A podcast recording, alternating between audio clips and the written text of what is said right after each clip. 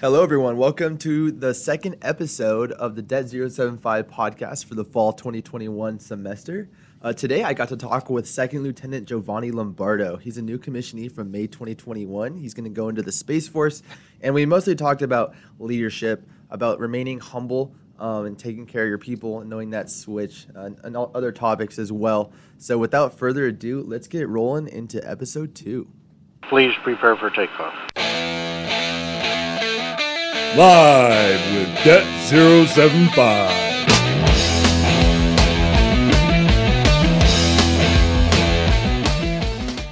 And we are live with Second Lieutenant Lombardo. Welcome. Thanks for coming on. Thanks for having me, man. It's good to be back.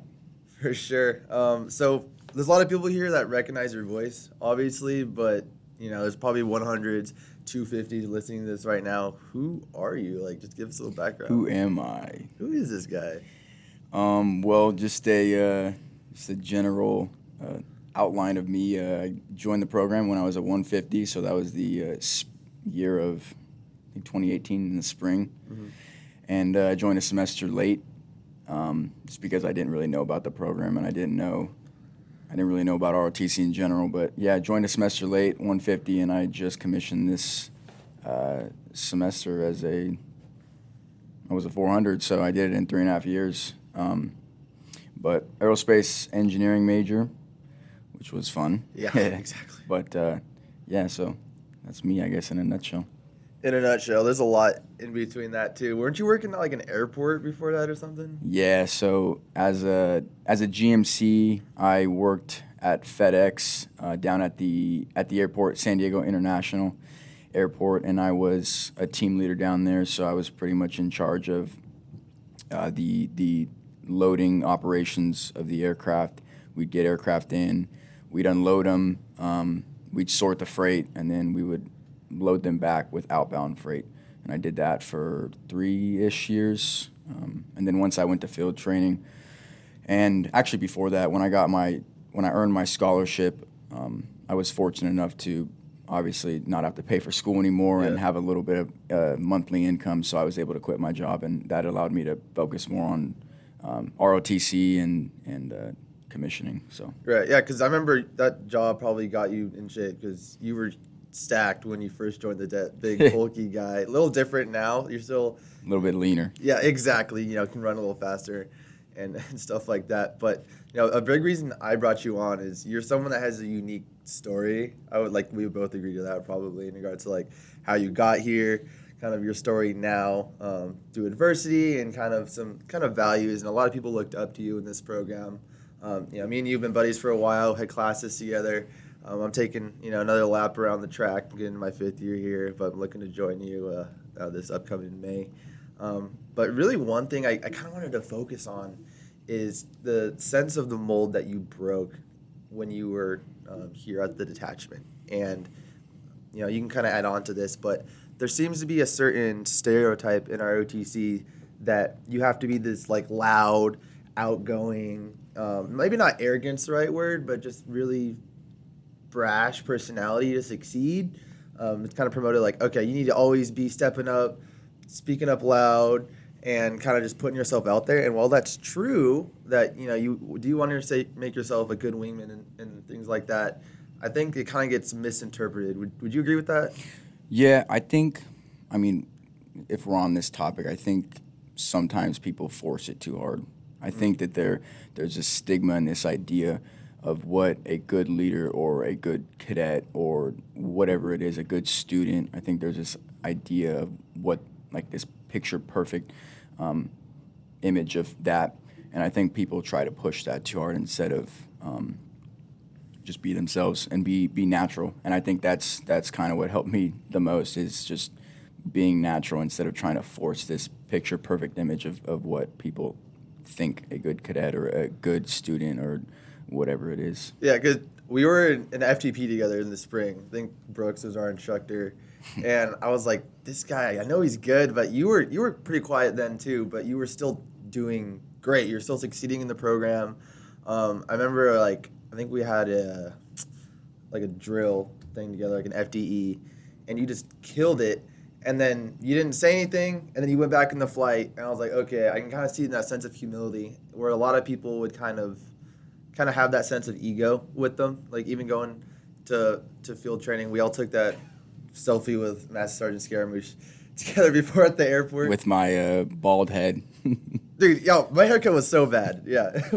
yeah, I missed that haircut. Yeah, for sure. Um, but I, even like when we were at field training, I would, you know, you were obviously succeeded. You got DG, um, and you were in my squadron, and I, would, you know, I would see all the time, and there was a sense of like everyone knew that you were doing good. I think you knew that you were doing well, but you weren't like someone that was out there. Like you were, what what uh, group position did you have? I think it was around TD two or three. You start, uh, or they opened up the group level positions, um, and it wasn't like a you apply for like commander, deputy, PFO. It was just you going for an interview, and they picked me for the deputy group commander. So I was uh, I was up there in front of uh, what 400 cadets uh, getting accountability. Um, He's like so report. I was yeah. I had the the loudest voice out there. For sure. yeah. And um, again, you got there not because you were probably the loudest person in your flight, but you kind of just like did your job in a sense. Yeah, that's honestly, man, that's that's literally the theme of me is just do your job and do it when you're supposed to do it. And I, I remember when I first joined as a 150, um, this was at a PT session. It was it was the old Phase Zero Wednesday weightlifting PT, which was led by uh, you know two two uh, two guys that are now active duty. But um, yeah, I remember I was in there, and Captain it's Captain Bruder who was who was the uh, cadre in was- charge. He was yoked. Yeah, but uh, I do remember me just kind of asking, just picking people's brains, like, hey, like, you know, I'm looking to do pilot. I want to fly. How do I get there? What do I do? And I'll never forget. But he, Captain Bruder looked at me and he's like, just do what you're supposed to do when you're supposed to do it, and you'll be fine.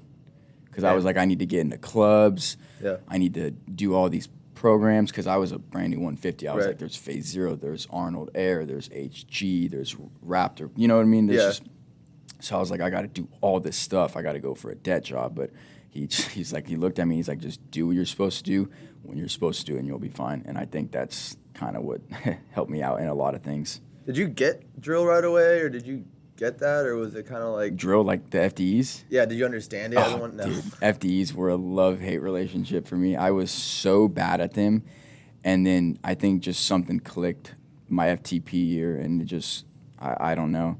I mean, I, I think it was more so me being a little not shy, but just timid. Like I don't know these commands. Um, but once I kind of figured it out, it was. I mean, it was. It kind of became a game at that point. But um, Yep. I mean, definitely the first semester uh, was it was a rough one, but I just kind of knew that I'm joining late and I don't know anything, so don't obviously don't act like you know something. Don't don't sit here and try to pretend like you know everything. And that was more so my semester to kind of not not take a back seat, but definitely be more passive and just sit, learn, absorb, and just take all the information and all the failures and lessons that I can, and then start stepping out of my comfort zone, if that makes sense. Yeah, definitely, because you were someone that was like to all the kind of newer cadets, two fifties, one fifties, listening like that. You were in that position where you were like, all right, how do I figure this out? You know, you didn't have any military experience, Nothing. so you literally just showed I up. didn't know how to salute. Uh, didn't know how to stand at attention. It was it was rough. Dang. Well, that props to you then for just doing it. I think you candidated like JD. Yeah, candidated JBB. So TD one was probably the best night of my life. Yeah, yeah, for sure. Um, But no, man, I think that's. I mean, and I'm not saying that people should automatically just take a back seat, but I think um, I think people need to kind of realize, especially when they're doing something new, that it's okay to to just sit there for a 2nd mm-hmm. and get aware with everything, like become situationally aware with everything, and then start making your moves. And I, I saw this at field training a lot. Like, say there was a, a GOP or a scenario or you know whatever it was. I, I, I hear this like test the red all the time. That obviously everybody hears that test the red. Yeah. And I saw a lot of cadets jump the gun way too quick and make a mistake. And and at field training, like like if we're gonna talk about like getting a good ranking or a DG, if you make one mistake, it's done. Like you can still do well, but if you if you get a bad grade on like a, a scenario, you're done. No DG. If, you know what I mean? Unfortunately, that's the way it is. So Yeah. if, if we want to bring it back to that, I saw a lot of cadets who might have jumped the gun too quick because they they were like, I got to do something. I got to do something. Like whatever it is, let me just do something instead of sitting there, like becoming aware of your surrounding, becoming aware of the situation, and then like moving. If that makes sense. That no, dude, that's so relatable. That's very true. Um, It's always one, unfortunately. yeah, I, I did pretty well field training, and I showed up uh, and kind of took warrior knowledge for granted, and I think I got like five out of ten on my initial interview. Like, just totally was like shocked, and you know, took that for granted, and I think that kind of just set me up there for the rest of the way. So yeah, definitely test the red. Um, for those of you that don't know that saying, it's just you know, don't be afraid to take risks, but take calculated risks. Take things that would make sense and um, have good judgment in regards to like stepping up to like, you know, do you want to start raising your hand if you don't know the answer to the question? Because a lot of people think that you volunteering, stepping up to volunteer is good, but is it really good if it's not helping out your flight? I think that's something that you need to think about. Like, if you're brand new and you're just raising your hand every five seconds, but you aren't being confident in your answers, you aren't being someone that is helping your your wingmen out and supporting them, then it's going to create more confusion within the ranks and just create this sense of like, okay, what the heck is going on? And that is not taking care of your people at all.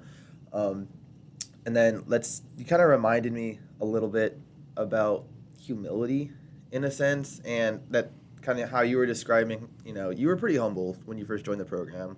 And that's something that i kind of wish i had. Uh, i was a 100 that had previous experience in like Civil Air Patrol. People don't know what that is it's basically like boy scouts for the air force and it was pretty fun. I did it for like a year or two in high school. Um, so i came in thinking that i knew everything and I had this ego uh, when I was first in the program, what four years ago now, and it was like, no, I already know how to drill. I already kind of know it, and it was just so easy initially, and you know, you might get you good ranking initially within people, um, and this is true for you know whether you're a POC, GMC, what have you. Um, you performing like that and showing that face will be good initially, but then people really aren't just going to respect you. They're going to see you as someone that's fake, that doesn't really care. Um, and I think you you've had positions in the wing. I think you were OG, you were FTP, um, and you were an FTP instructor, and you ended up being in charge of all FTP. You're in charge of our FTR program. For people who don't remember that, that was for the people that got deferred due to COVID.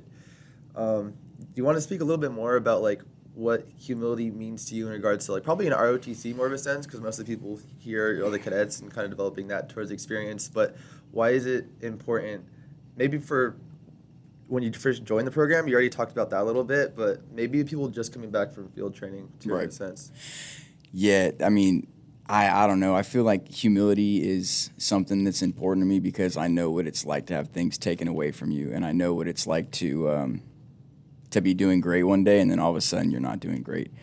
And I think that translates to everything in life, where you know us uh, us as people, as as humans, as cadets, like on the grand scale of things, like we are pretty small and, and insignificant. Not to say that your job isn't important, but I just feel like a lot of people have this uh, this kind of sense of, of entitlement with with things, um, and, and I think obviously as as a as a leader, being humble is is a must. Um, and I also think that having those moments where you're confident is a must too. And I think it's it's kind of a like a it's kind of like a dichotomy. You have to be able to balance your humility um, and be able to accept the fact that you might not know everything and accept the fact that um, you know things can be taken away from you at a moment's notice, but also be confident and not show that if that makes sense. Sure. We'll we'll get to that point in a little later on because in regard to like things taken away from you because I know you have like some experience dealing with adversity and succeeding through that. But going back to humility really quick, um, that's really fair um, how you said all that, and you know even as a 300 when I when I first came back from field training, I you do have that sense of like everything's so brand new. It felt like I was in a different program, and like wow, I was grinding it out in FTP for this entire year, and now I have this sense of freedom, where it's like I can go in the foxhole and I don't have to greet anymore. I, um, you know, don't have to like feel like I'm uptight all the time. I have to like study this warrior handbook all the time. I don't have. It's just more freedom, but with that freedom, it requires more discipline within Mhm. yourself to grind it yourself. 'Cause it's very easy to ghost in ROTC if you want to ghost. And a lot of people are like, all right, I finished field training. I'm just going to do nothing for the next two years and commission. Okay, but how is that going to make you a better leader? How are you just going to like show up to your base, hadn't had really any leadership experience, and you just show up and, you know, your people are like, okay, who is this person? Who is this officer that is representing the United States Air Force or Space Force? Because I know you're going in the Space Force. um, and I think people need to realize that the goal of ROTC is to make you a leader, to make you a leader and a second lieutenant of the United States Air Force. And in college, it almost feels like we're in this little protected bubble that, you know, ROTC is fun. Some people treat it like a club, and it's not really, you can't really have that mindset that's, that it's a club. It's setting you up for something bigger in the future. And once you hit that, you don't want it to hit, um, how do I rephrase? Once you get there, you don't want it to hit you like a truck. You want to be able to feel like you've been preparing for this for a while and that you've taken little incremental leadership positions. Like, all right, you're a 300 who, you know, you're in charge of like maybe your maintenance flight, taking care of the foxhole. Next semester, maybe you're an IMT instructor, and then you're an IMT squadron commander after that. And then, okay, 400 year, shoot, you're on wing staff now. What the heck? Wasn't I an FTP like two years ago?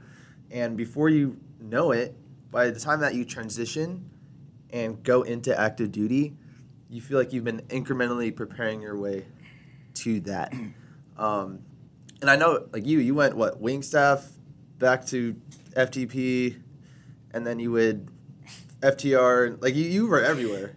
Yeah, I had a job every single semester. I went so right out of field training. I went just uh, just a FTP. I was an FTP instructor.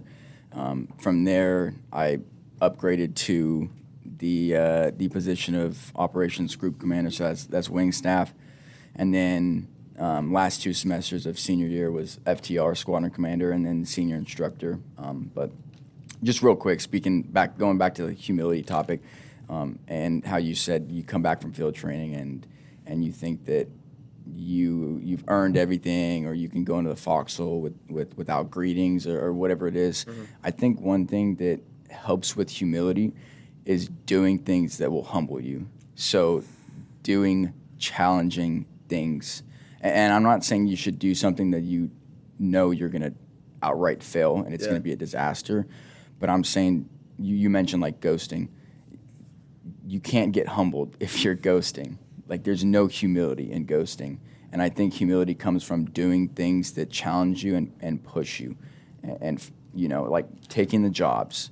Like you have the option to not do a job in the det or to not do that, not apply for wing staff, and you have the option to apply for it. And I think doing those things that challenge you, um, you know, doing the extra jobs, uh, the, the schooling, whatever it is, like I think doing hard things helps humble you and helps with humility.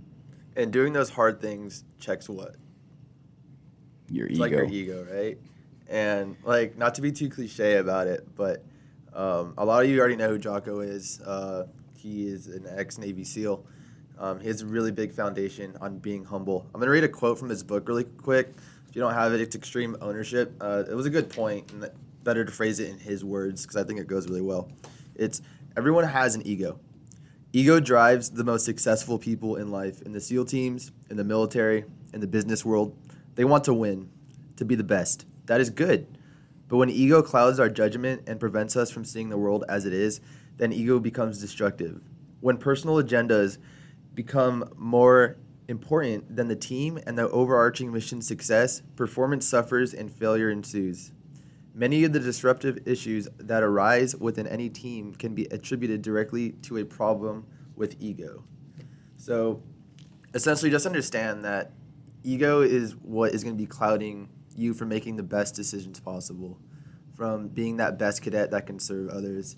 Um, not not to like target too many people in the det, but like I know there every every year there's a problem with like, oh I don't have the right ranks on this rank or on that rank, and I want to be this cadet rank in the program. And you know, uh, Lieutenant Lombardo, you can definitely attribute to this. Like at the end of the day, yeah, make sure you have the right ranks for your job, but it doesn't. That shouldn't really be what matters in your head. Dude, I was OG as or with my uh, first or cadet first lieutenant ranks, like my FTP instructor ranks. Like I, I didn't care. I was just like it, they're pieces of plastic that go on your collar. Yeah. I will, I will show up to lead lab wearing fourth class ranks, like 100 ranks. I don't even, like, no. At the end of the day, you're a cadet, and your job is to uh, become the best leader. It's not to walk around with fancy ranks and and and pull this rank card. I mean, and that's not to say that that rank isn't important and a chain of command isn't important because it is. That's not to say that, but it, it's just to say that um, cadet ranks are insignificant on the grand scale of things because it, your job is, like I said, to become a better leader and, and to take care of the other cadets that are under you, regardless of rank. Yeah, all of us are college students. We're literally all cadets. Until you become an officer, then you're an officer. But besides that, it's either you're a cadet or you're you're someone that has commissioned already. Like you know, uh, Cadet Kinghorn, he's in charge of public affairs flight. I think this is like his second semester, second year in the program. Like I've been in three years longer than him, and I was on wing staff when he was a 250. But you know what? He's my boss now. All right, you want me to do this? Roger, check. Let's get the mission done. I'm not gonna be like, okay, well I've been in here for you know three more years. I have all this experience. Like no, like this guy is here to help contribute to the mission. You know, you have all these ideas and you want to help contribute to that and make this a better detachment. Cool, let's do it. The moment you start thinking like, you know, you have this privilege or this some sort of like I've been here for a while and that you have this sense of en- entitlement, that's hurting. You know, what why have that over someone? Even POC to GMC, you know, don't look down on them, don't demean them. Um, a lot of these GMC, you know, are prior active duty. You how old were you when you joined the dead? 21, I think. Yeah, so you you were marching around with like 18 year olds, and you could have you could have been like, man, what the heck? I'm like 21, and these are 18 year olds, like kids, you know, like. But you were like, okay, cool, let's do it. You were probably older than, or maybe the same age as your instructor. My flight commanders, yeah. I was older than most of my flight commanders. but you understood that they have some sort of experience that you didn't and they could teach you on that and maybe you could teach them something too like you know you had an entire like life before you joined ROTC um, and that helped you kind of get there and succeed and learn from it Yeah, I think like just speaking off the ego thing, um, I know like having a big ego, um, like boasting a big ego is like a, a confidence thing. It's like I'm confident, look at my big ego kind of thing. But I think uh, real confidence shows when you can kind of drop your ego because you're able to just be like, I'm like this is me, like I'm cool with just kind of sitting here and and taking and not saying again not taking a back seat, but if you can drop your ego and realize that you know that deep down inside like you're a confident person, I think that's where like that's where the real confidence shows.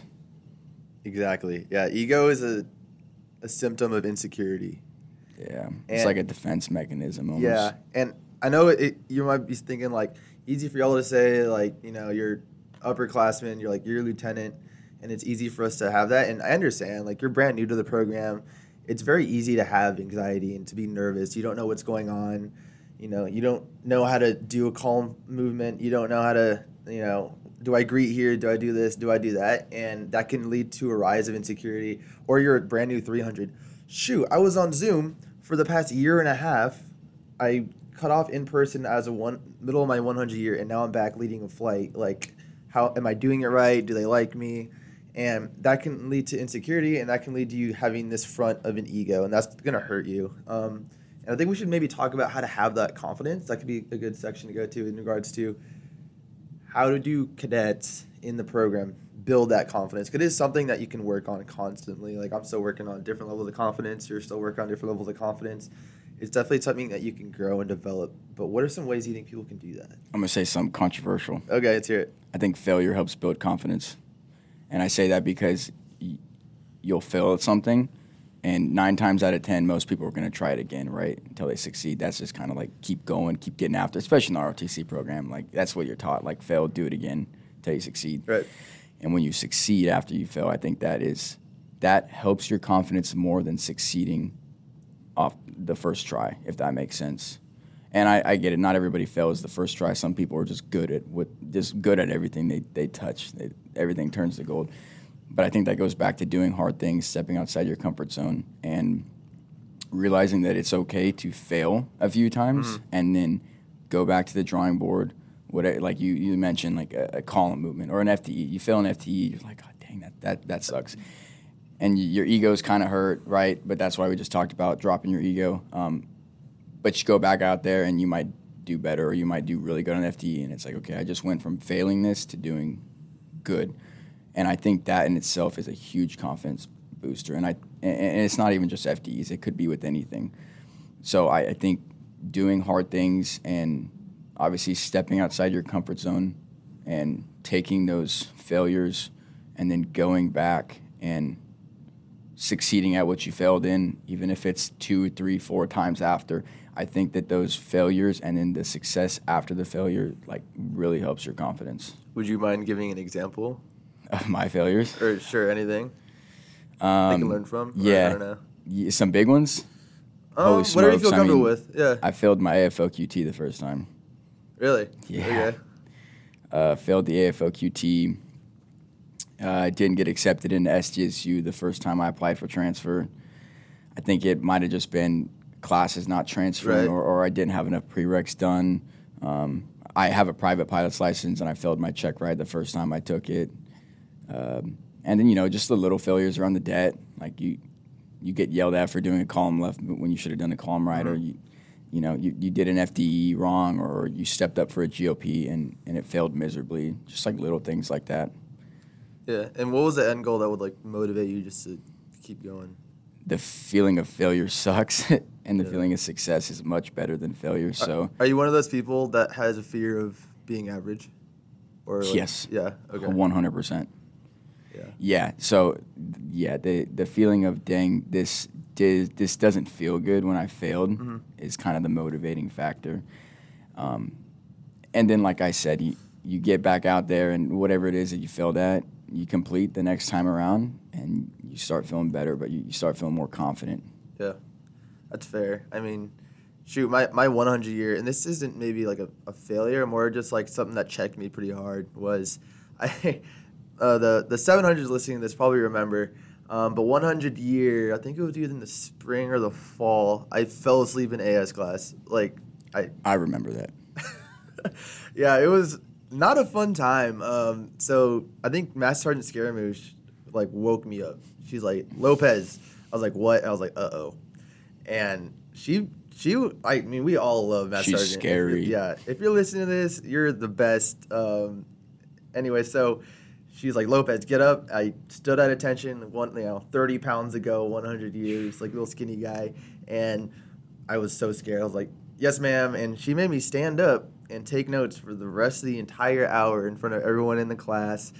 And but when she came up to me after, it wasn't like to demean or discipline. It was more of like a, hey, this is why that was bad. This is why you need to, you know, that's not respectful and stuff like that. And you know, it showed you like how true leaders just un- get it in regards to like you have to have that switch. And sorry for just getting off on a tangent here, but like knowing that switch of when to lock it on, when to lock it off, when to be that mentor for someone, right? Like even if you're an FTP instructor, yeah, you're yelling, you're doing your thing, you're enforcing the standards. Standards are really important in this program, and we are trying to, to bring it back in regards to like the standards we want to set as a detachment. But understand that your goal is to take care of the people that you're in charge of and to look out for that.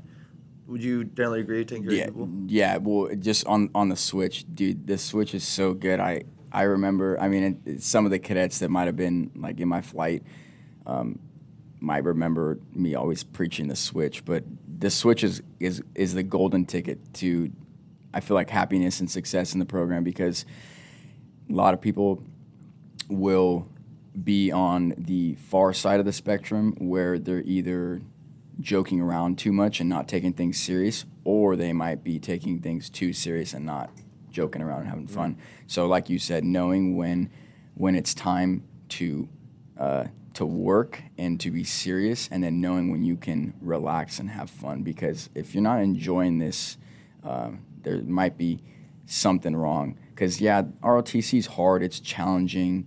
Um, it- it's a strenuous four, three to five years. Um, but it's fun and you should enjoy it. So yeah, the switch is good. I'm glad you brought that up because I feel like a lot of people um, don't have the switch.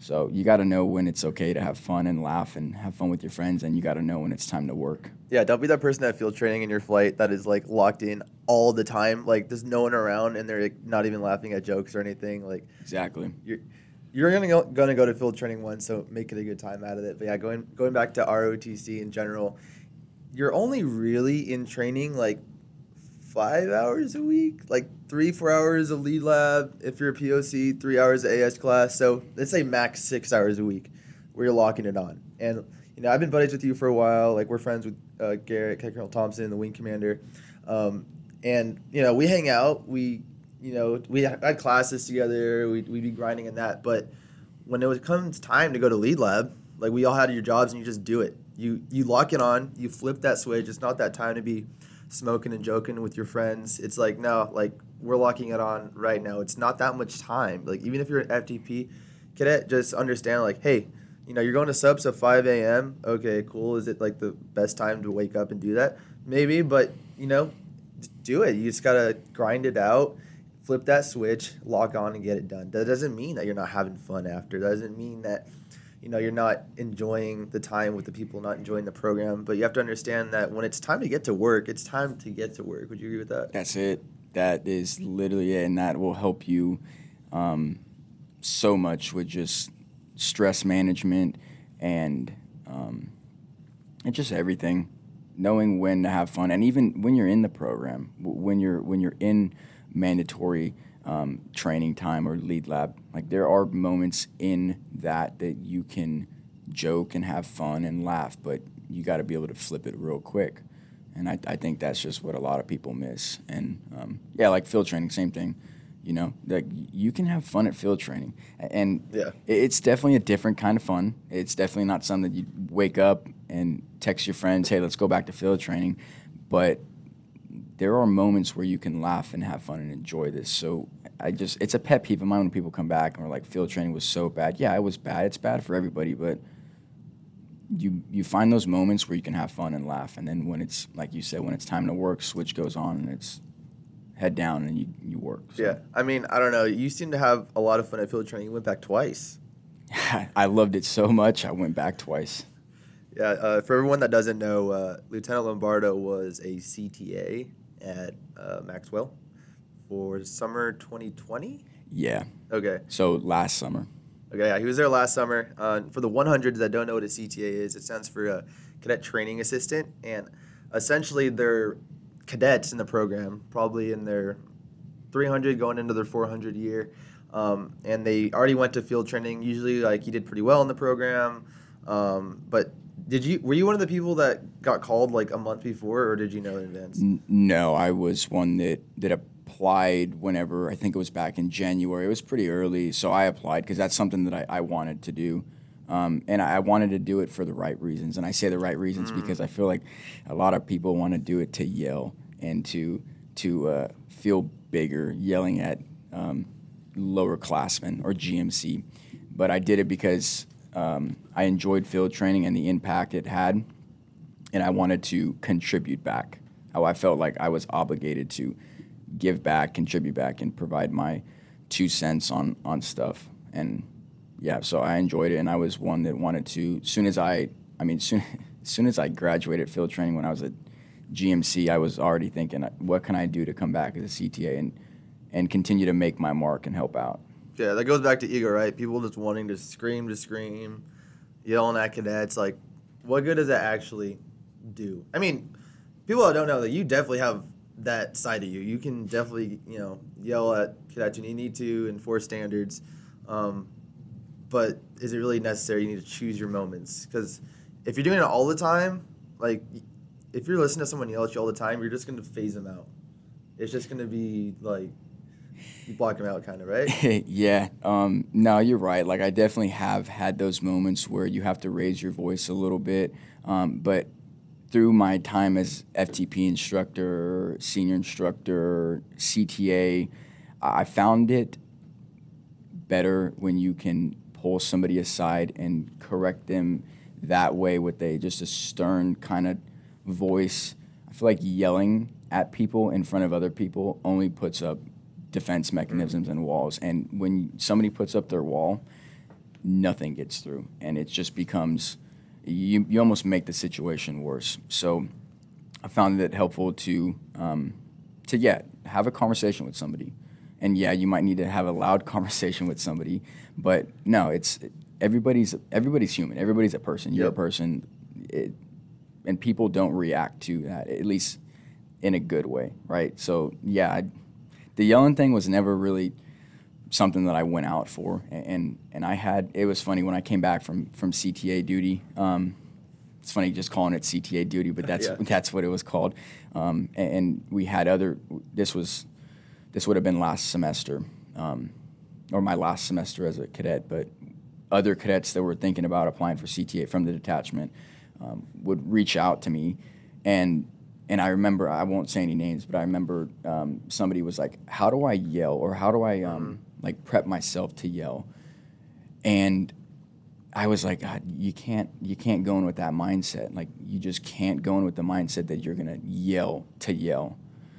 Like if you have to yell, okay. It- but in 99% of like circum or cases or s- scenarios, situations, you, you don't need to yell, and people don't respond to that well. So How's that saying work? It's praised in public, criticized in private, I believe, or it's some version of that. yeah, I think so. I always like the saying the the uh, less you talk, the more people listen. But yeah, that's kind of the same. That's kind of the same thing. Yeah, it's like the silent professional. aspect. Exactly, exactly.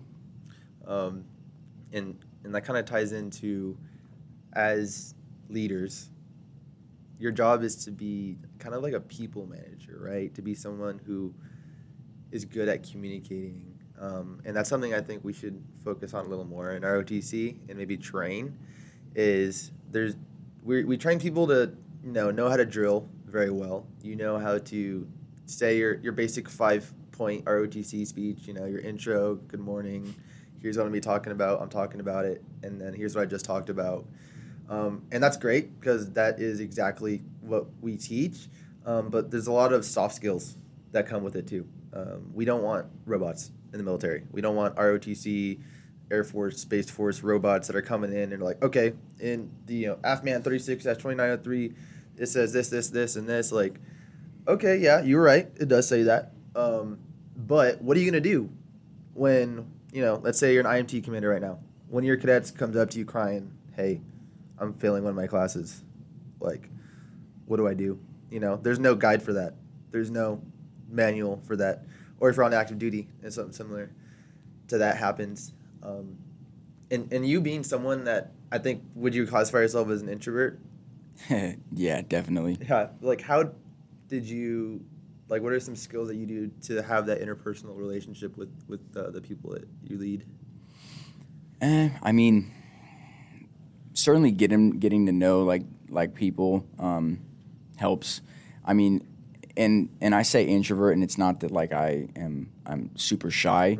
I'm just very reserved. I mean, that's the best way to put it. I'm just reserved, but um, yeah, I mean, and as as a leader, you kind of you kind of have to talk. you can't just sit there and hide in the back. Um, so I think getting to know people, um, like just just their, just at the at the basic level, is is a good start for people that are more so reserved and, and introverted. Um, because once you start to get to know people, it's easier to kind of understand them as, as people and what they're good at and like their strengths, their weaknesses, and, and things of that sort. So, um, but yeah, just a simple conversation goes a long way. It really does. So, Yeah, like, hey, how are you? Uh, how's your classes going? Um, oh, you're having like a study session in the library with the flight. Let's do that. Get to know each other a little more mm, in that sense. And so, yeah, knowing your people is important. I think one thing that I kind of thought about was getting yourself more involved outside and like other things. Um, because that's something you know outside of ROTC. What are you doing? Are you, you know, you go to church. You have a club in campus you go to. You have another job. Like people have lives outside of this program too, and you know if you put yourself out there, that's going to help you communicate within the program as well. You know, we want well-rounded people who are also cadets.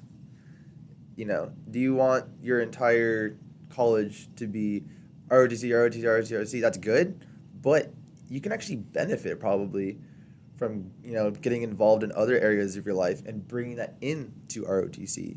You know, hey, like I know in the past we've done a lot of collaborations with clubs on campus, um, and bringing it back here. And um, you know, I know you were in phase zero. I don't know if they did anything like that, but like y'all would like work out with Mm. like active duty personnel, right? Or yeah, we would always, I mean, not always, but occasionally we would bring um, like people who had already been through selection, um, were about to go, people that had commissioned, people that were already through the pipeline. Um, so yeah, we, we brought a few people back. yeah, networking. networking is key. That's it. No, but yeah, like like you were saying, it. I, I think leadership is is it's not one dimensional. It's it's very two dimensional. I think your life should be the same way. I mean, um, obviously, and I I do struggle with this, and I did struggle at at the work work work. Like you're always working, no play, don't go have fun, just grind. Um, and finally, I kind of realized that that work life balance is very crucial and i think it helps you become a better leader because you can like you were saying get to know people outside of work um, you can get those life experiences and i think leadership as as it's two-dimensional i think your life should be two-dimensional too you should have that you should find that work life balance Yeah, good point. Um, having that balance of, you know, make sure you're getting your stuff done. You know, don't just be like, oh well, I gotta, you know, balance it out. No, you got get your work done, get your academics done. You know, priority number one. We always say student first. Um, get your ROTC work done. Get whatever else stuff you need to get done. And you know what? If you're a busy ROTC cadet, like a lot, I know a lot of people are. Yeah, maybe your free time isn't, you know, in like have maybe it's a couple hours a week. You know, maybe you only have a couple hours, but you have them. Use them. You know, do something. Like I watch football. I know like uh, Cadet Thompson. He's a huge Dolphins fan. You know, like he's probably rooting for them today. Um, I'm, I'm a big Charger fan. I like rooting for football. What what is what's your fun? What do you like to do? working out. no, um, no. I mean, yeah, working out, obviously, but uh, I, I don't know. I just I like flying when I can fly. That's something that that uh, brings me peace. Um, big into reading, um, but I mean, just hanging out with friends. Like, and it doesn't. You don't need to go out go out with a huge group. If you're into that, um, more power to you. But just quality time with with quality people.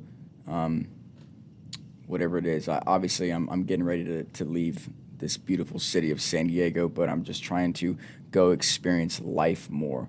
Um, and that could be anything, like doing things, going to places that I've never been here. Yeah. So I just, I don't know. I, I don't, I don't have a bunch of things that I do, um, but I do a few things a lot, if that makes sense. Yes, you you have your hobbies. And I have my hobbies. them. I embrace them: wakeboarding, snowboarding. Um, but yeah, for sure. Yeah, you're you always because we wor- you work together. People don't know, and you know bef- we would start at like seven thirty in the morning and five a.m. I'm, I'm getting a text from Jovi of him, you know, squatting three plates, just getting after it, um, and that, that that motivates others too. You know, if you as a leader are stepping up and doing something, that's going to be automatically motivational. You don't have to, you know, say anything. You just do it. lead by example. no, that's literally what it is. I mean, people uh, people respond better to seeing you do something than than you telling them what to do, if that makes sense. So Yeah, and you kind of going back earlier, you you kind of brought up the pilot thing, and you know, someone that has dealt with the adversity through that. Because I, I know a lot of people are like, they they thought uh, that Lieutenant Lombardo was probably going the pilot route, and you still have your license, right? Yep. You're still flying a decent amount. I try to, yeah. Yeah, exactly. When my bank account will allow me. yeah, it's definitely a, a good chunk of money. But you just kind of want to talk about real quick about you know your path now, maybe a brief summary of how you got there and how you're still getting after it, with like kind of like a change of course. Yeah. Um, so obviously, when I joined the program, it was pilot.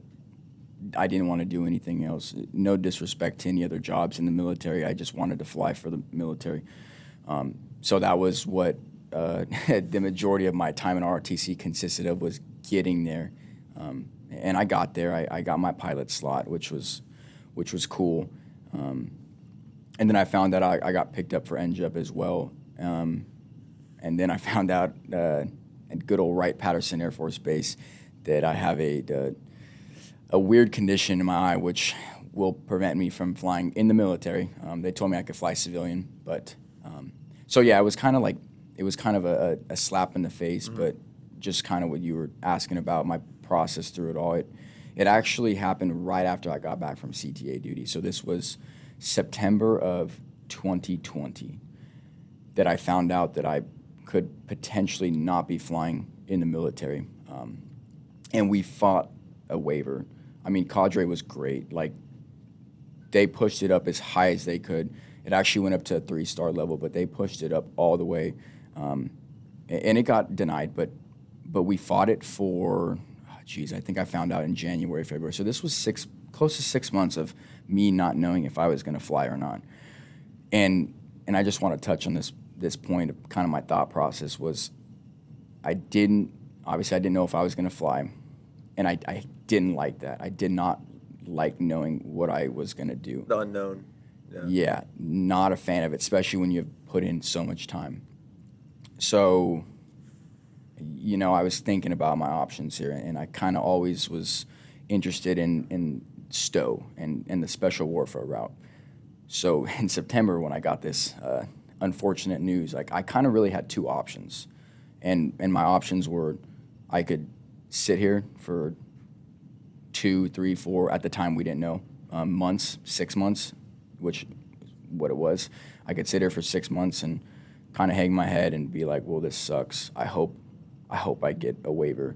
Um, or I can do what I did, which was, what's next? Like, what do we do? You kind of have two options. You can you can sit there and and say, well, this sucks and feel bad about yourself, or you can say, well, what can I do about it? And and I trained um, two times a day, wow. seven days a week, pretty much. Um, for, for special warfare, um, and then I, I, I, actually did get selected for phase two, which was cool. I got picked up, um, and uh, it was at the time that I f- actually, literally, I think the same day I found out I got selected for phase two, I got officially disqualified from pilot. So it was a, an emotional day, but um, no, yeah, just to go back to your question, I, and this is with everything in life. Mm-hmm. Like you have two options when you're dealt with with a with a bad hand, and you could sit there and say, "Ah, oh, this hand sucks." Like I'm, I feel sorry for myself. You can hang your head, or you can say, "Well, what can I do with this hand?" And I think that's something that just helped helped me with everything. Um, was okay, this sucks, but what can I do to be productive while I wait for this waiver? And I, I trained and ended up getting picked up for phase two, which I, I never went to. That's another story. But um, yeah, so it was definitely a very trying uh, six months emotionally. But um, yeah, you have two options in life when you're dealt with a bad hand, and that's uh, feel bad about the hand or use the hand uh, and see what you can do with it. Yeah, that, that's yeah. Thank you for sharing that. And you know, it it shows like all the cadets listening to this. You know, this is this is someone who you know did great at field training. You know, had like a 90 PCSM, something like that. It's like 95, I think. Yeah, 95 PCSM, which is insanely very, very good. Um, did everything that you can do to put yourself in that position, and sometimes life just screws with you, you know? And you just have to understand that life happens sometimes. Like, I haven't even gone to IFC yet, you know, because because of COVID, a lot of uh, us pilot selects are waiting on that. So, you know, knock on wood, everything works out. But you know, you can't just let um, those situations cloud your head all the time and affect your daily life of you're always thinking about it you know you just have to understand okay this is what it is it sucks like man I, you were probably in, in, the, in those moments. There's probably some sad days, you know. I can definitely understand that. Very sad days. I lost a lot of sleep. Um, but yeah, like you said, you you you de- you you absolutely dedicate your life to something, and then it uh, gets taken away from you. So, kind of tying this back into humility, like it teaches you to be humble. Mm-hmm. It really does because I was like, I'm doing, I'm doing okay. Like I got a decent PCSM. I got picked up for NJEP.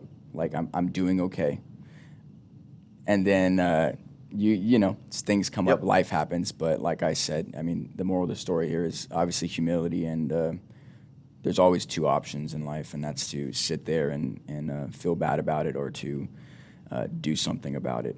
That's a great outlook, and that can, you know, be relatable to anything that goes on in your life and in, the wing in general. Like, oh shoot, I just failed ORI, you know, and my ra- my ranking's gonna be bad, or my FTP instructor just told me that I'm like bottom third on my flight and I might not get a slot to go to field training. What am I about to do about it? You know. Yeah, can you talk to your friends and you know everyone needs someone to vent to and that's good. Like you know we're huge advocate here for mental health and getting those resources, but how are you going to take initiative and make the best out of the situation that you are in? Um, that's a really good point. And just like struggling through adversity and being grateful for um, everything that you have. And I think, you know, what's you're going on to something great now. You're Hmm. going to Peterson. Uh, Buckley, Buckley, Air Force Base, okay. Colorado. Yeah, What so are you doing there? I'll be a developmental engineer for astronautics uh, in the Space Force. Yeah, but it, it just it is funny how all that happened because uh, I went from being um, told I was gonna be I potentially could be disqualified in Ohio, and I remember just kind of tying it back in like like that day that that day I went to the track and started working out. It was like time to train for something else. Yeah. But and it didn't work out and you know, I got picked up but I never went and then yeah, I was I was fortunate enough to get um, accepted for a cross commission into the Space Force, um, which was cool, you know, Yeah. and, and uh, it, it was definitely like a cool thing because after the STO thing kind of didn't work out for me, um, I was like, okay, let's do engineering. Um, obviously, that's what I majored in. That's what I'm kind of So we excited about. long Yeah. nights in the library for, for long sure. days and nights in the library. But yeah, I was like, okay, what's next? Um, again, that's the theme here. What's next? Um, but yeah, went aeros or uh, astronautical engineer is what the, the official term is. Um, and then yeah, I was told, geez, maybe three weeks before I commissioned that I was one of the few that got picked up for Space Force um, cross commission. So So basically, you're gonna be doing some cool stuff. it's basically rocket science. That's that's really cool. I remember when you commissioned, you had a like a little rocket on your service dress or something. the Space Force Deltas, yeah. Exactly. That was it. It looks pretty cool. Yeah. And if you're a cadet that's interested in the Space Force, I would, you know, uh, I would definitely reach out. You know, Kill Lombardo is probably on Instagram or whatever. Or reach out to Cadre. It's something that's very new and exciting.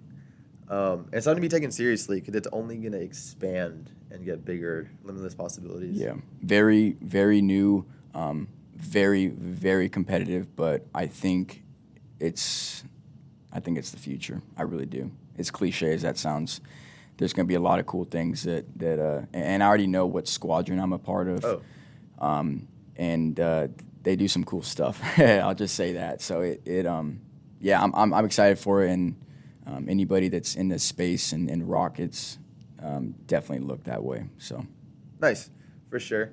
Um, and then just kind of reflecting real quick back on your time in ROTC.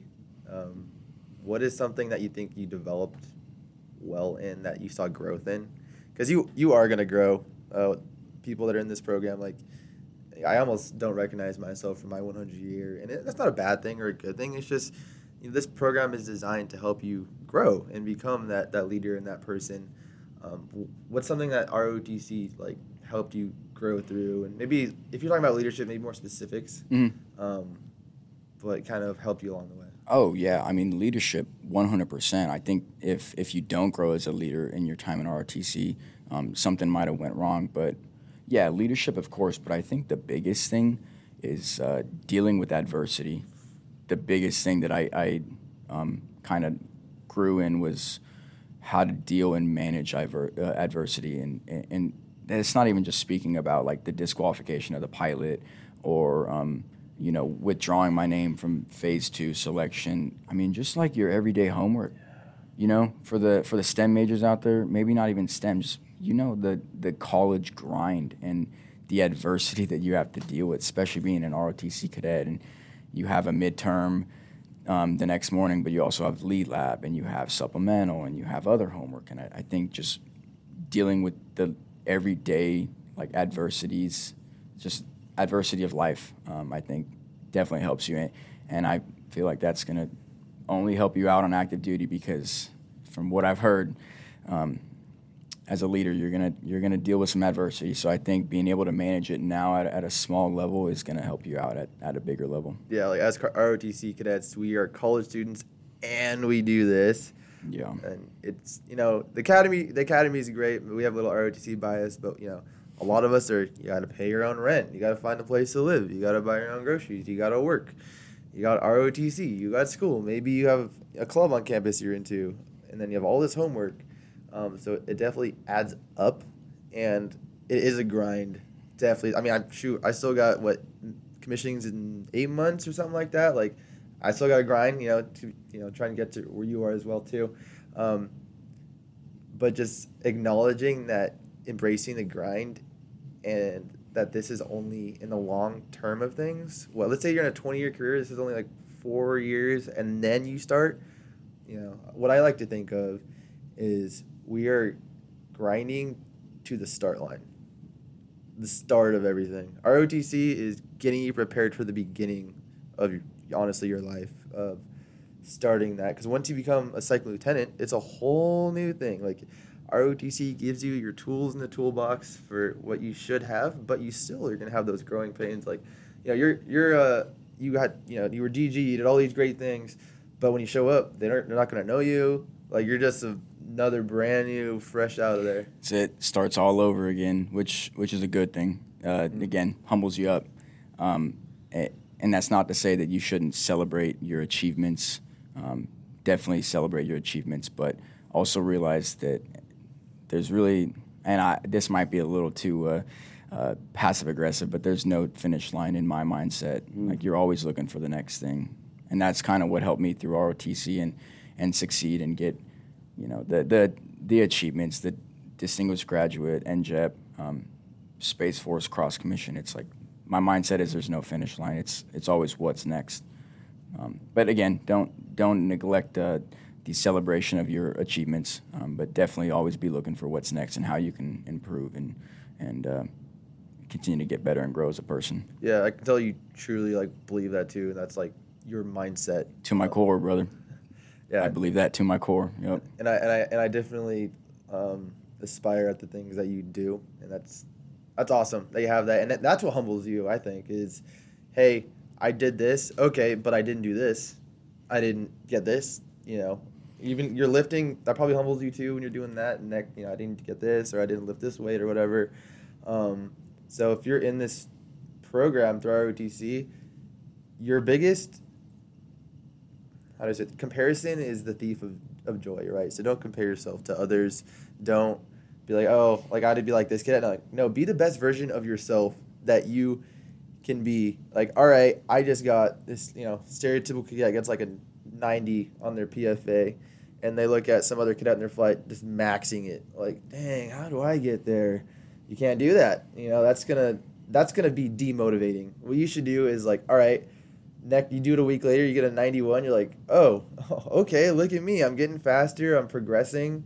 Because um, guess what? Someone in your flight might be looking at you and they're getting like a 75 and they're thinking the same thing about you.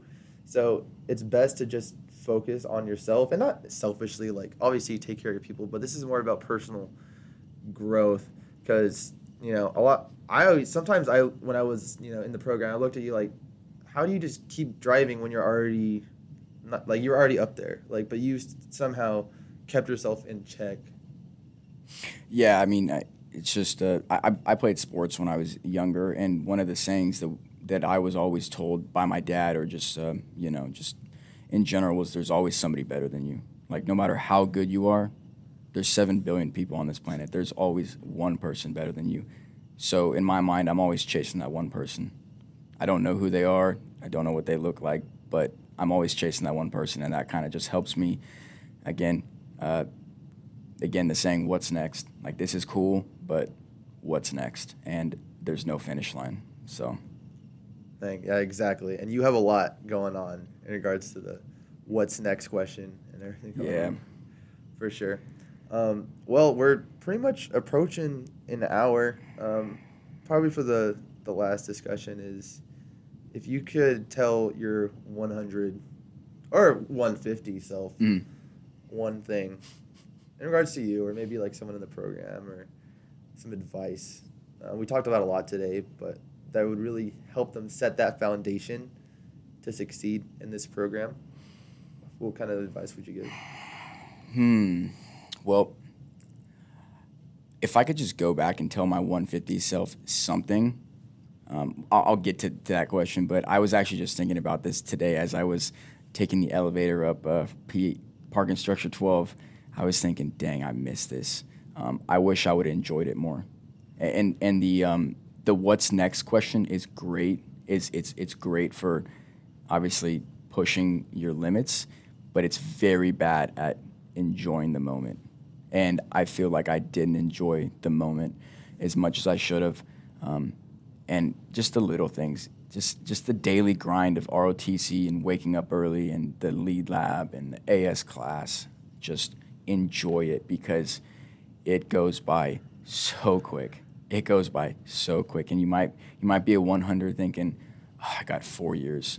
I said the same thing, and now I am sitting in the conference room, uh, thinking, where did the time go? So enjoy it. But as far as like advice on setting a foundation for this program, be okay with failing. I mean, just it sounds cookie cutter.